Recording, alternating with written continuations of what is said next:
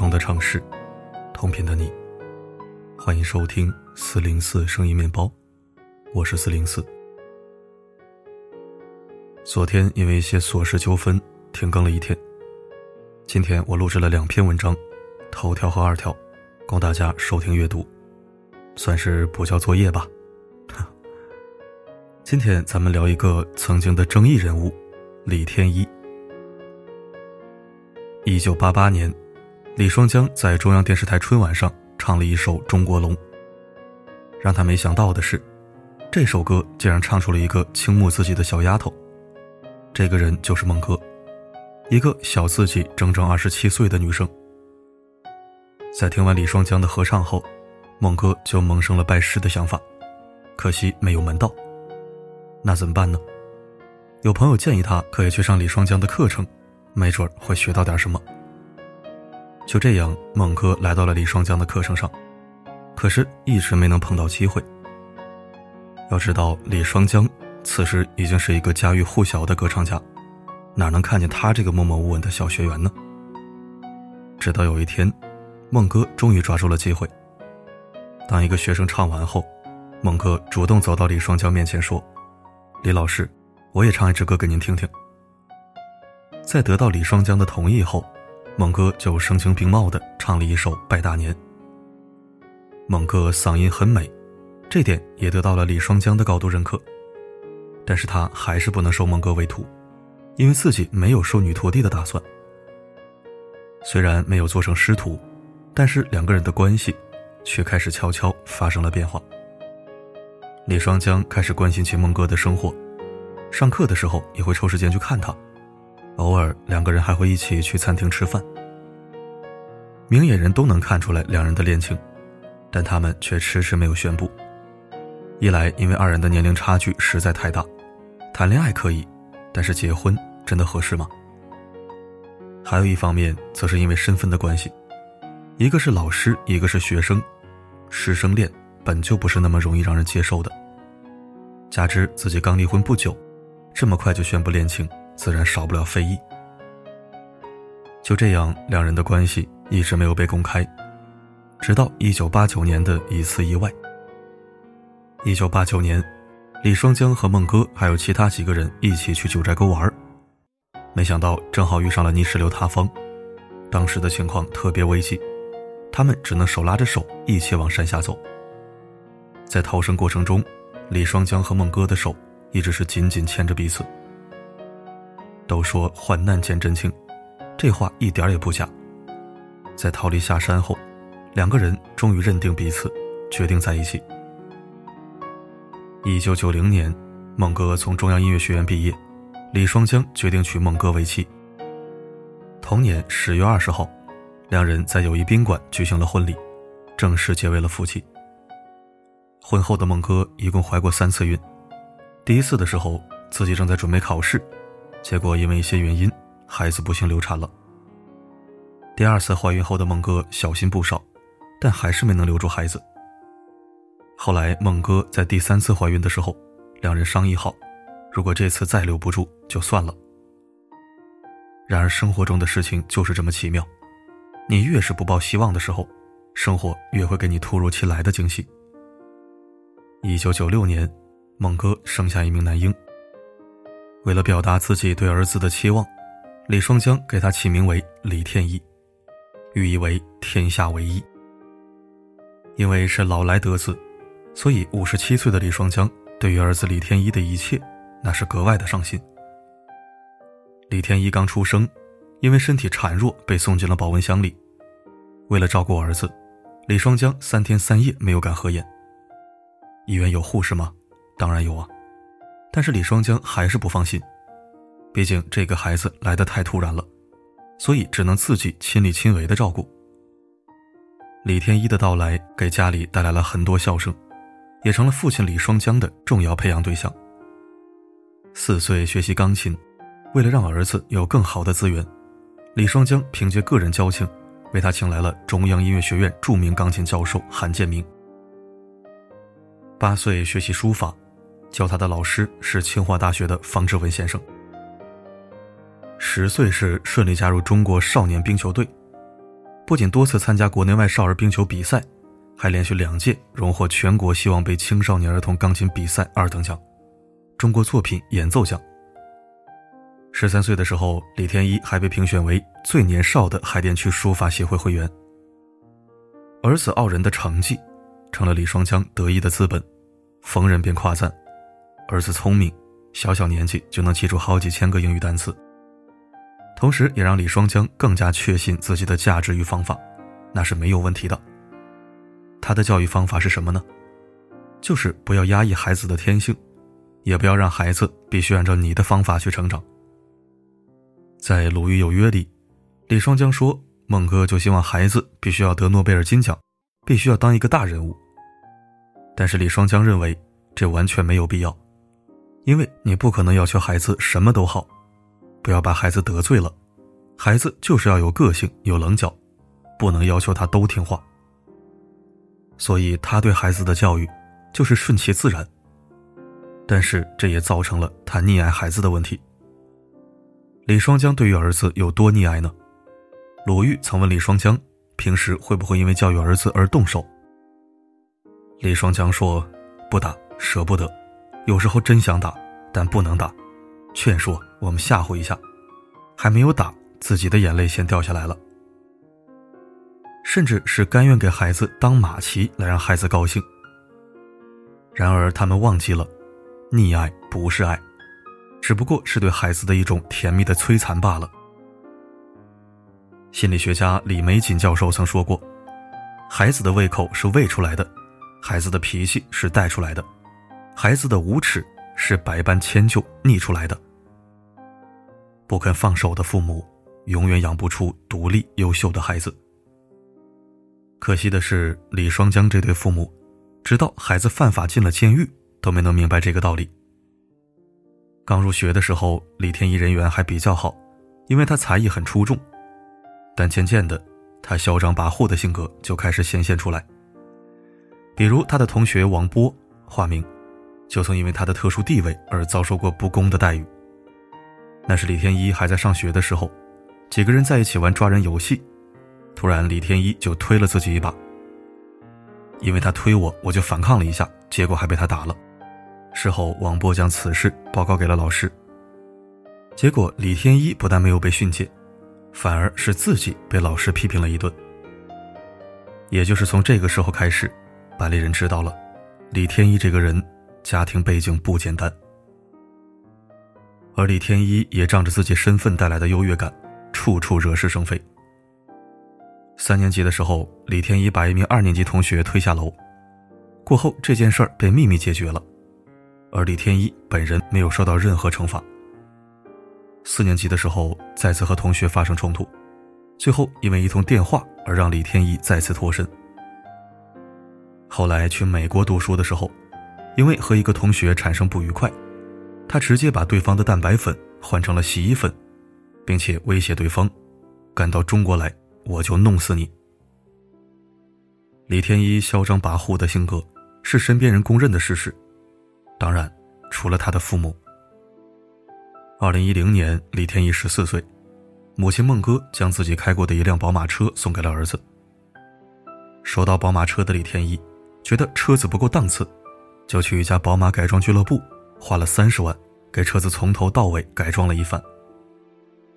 那个时候的他并没有驾驶证，但这并不妨碍李天一开车，毕竟他知道，身后有爸爸这个后台。但是人在河边走，哪能不湿鞋呢？李双江不是神，他权力再大，也收拾不完儿子在外面惹的烂摊子。二零一一年九月六日，李天一惹上事儿了，在北京海淀区某小区门口，一对开车准备拐入小区的夫妇遭到李天一的殴打。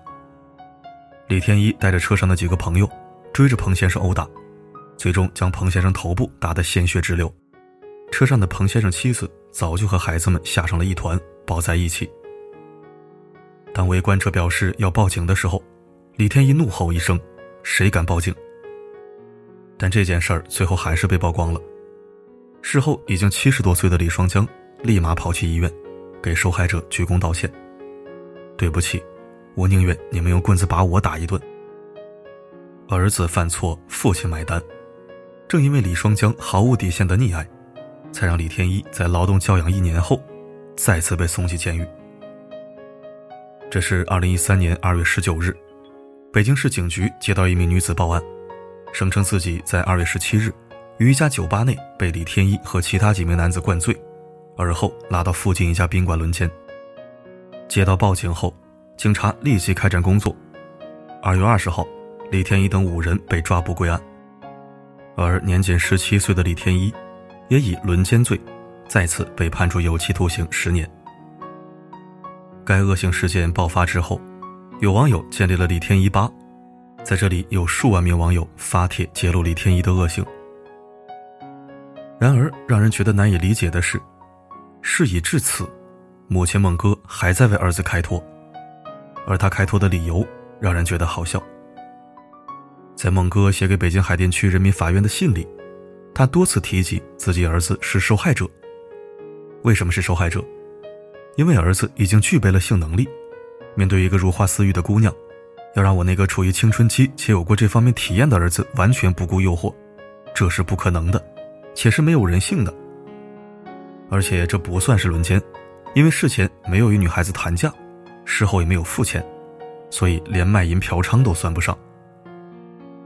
至于事后没有去看女孩，那更是因为他害了自己的儿子，是他主动勾引自己的儿子。所以自己才是受害者，而且他坚信孩子的本质是忠厚善良，做错事情因为他还小。一个人要有多三观炸裂，才能说出这种话来？如果真的有始作俑者，那应该就是你这个是非不分的母亲吧？李天一入狱后，蒙哥就开始了自己重金求子之路。为了救儿子出来，四处散播受害女主的照片，并且加以威胁。而他的这些行为，也再次引起了网友们的不满。所幸这次李天一没有因为特殊身份而逃之夭夭，他终于为自己所做的一切付出了相应的代价。为了让儿子以后可以抬头做人，李双江为儿子改了名。可是你的儿子可以重新生活，那被伤害的女孩又该怎样重新开始呢？女孩在遭遇了不幸后，就一直精神恍惚。因为治疗效果不佳，随后被转入到精神病医院治疗。如今已经过去八年的时间，但对女孩来说，事件产生的流言，已经将他的生活彻底撕毁。当然，李天一的未来也并不乐观。李双江对儿子的成绩很上心，可是他忘了，比成绩更重要的是先教会孩子做人。如果这是一味的溺爱给予，那对孩子来说，无疑是一种灾难。教育家马卡连科曾说：“一切都为了孩子，为了他牺牲一切，这是父母送给孩子最可怕的礼物。”作家巴尔扎克写过这样一个故事：一位面粉商人十分娇惯自己的女儿，为了给女儿铺路，让她过上贵妇人的生活，他把家族的大半财产都给女儿做了陪嫁。在女儿婚外情曝光后，这位富商一边为女儿收拾烂摊子，用钱打发情人，一边用自己少量剩余的家产去维持女儿的生活。然而，他的无私，培养的却是女儿的自私。在榨取了父亲最后一点养老金之后，他就被无情的抛弃了。惯子如杀子，这就是溺爱无度的后果。比如李天一。已入狱的李天一在监狱里劳动改造，受不了拘束，十年牢狱生活太艰难，曾想自杀。而李双江夫妇依然在外面各种商演，为儿子以后出来做准备。可是儿子逝去的青春，他们又该怎么挣回来呢？在儿子出事后，李双江也开始反思自己，可惜世上没有如果，所有的一切行为，都必须。要自己买单，这个谁都逃不了。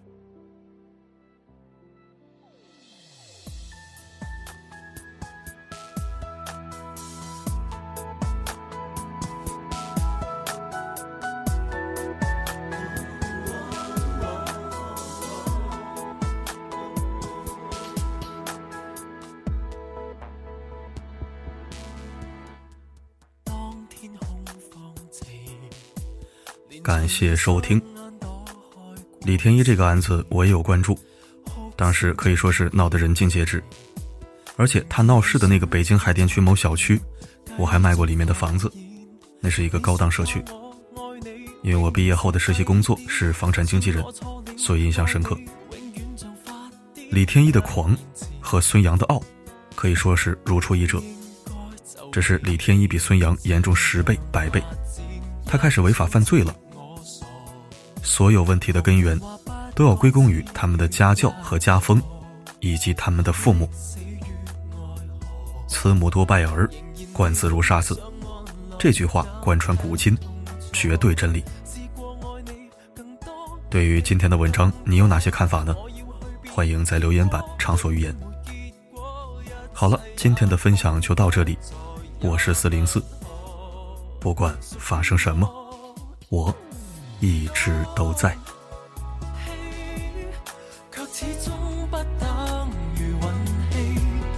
残局注定了，但我没法心死。如果只有是放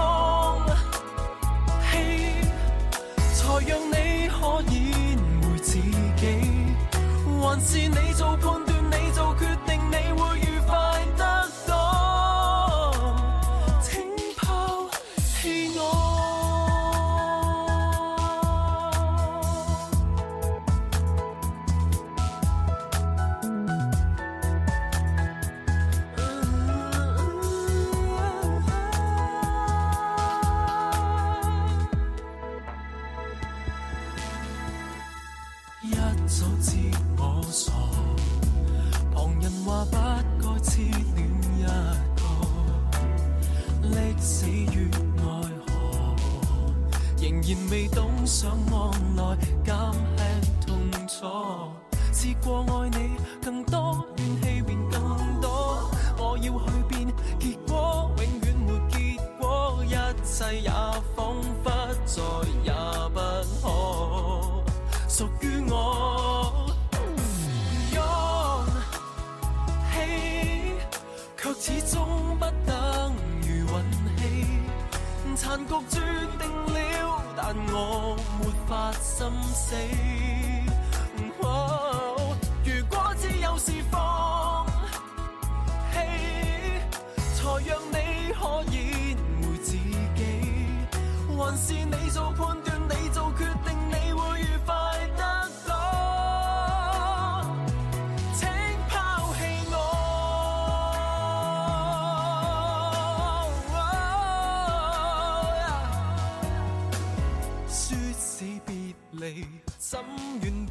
仍然是极爱你。宁愿是绝情的你，先把我抛弃。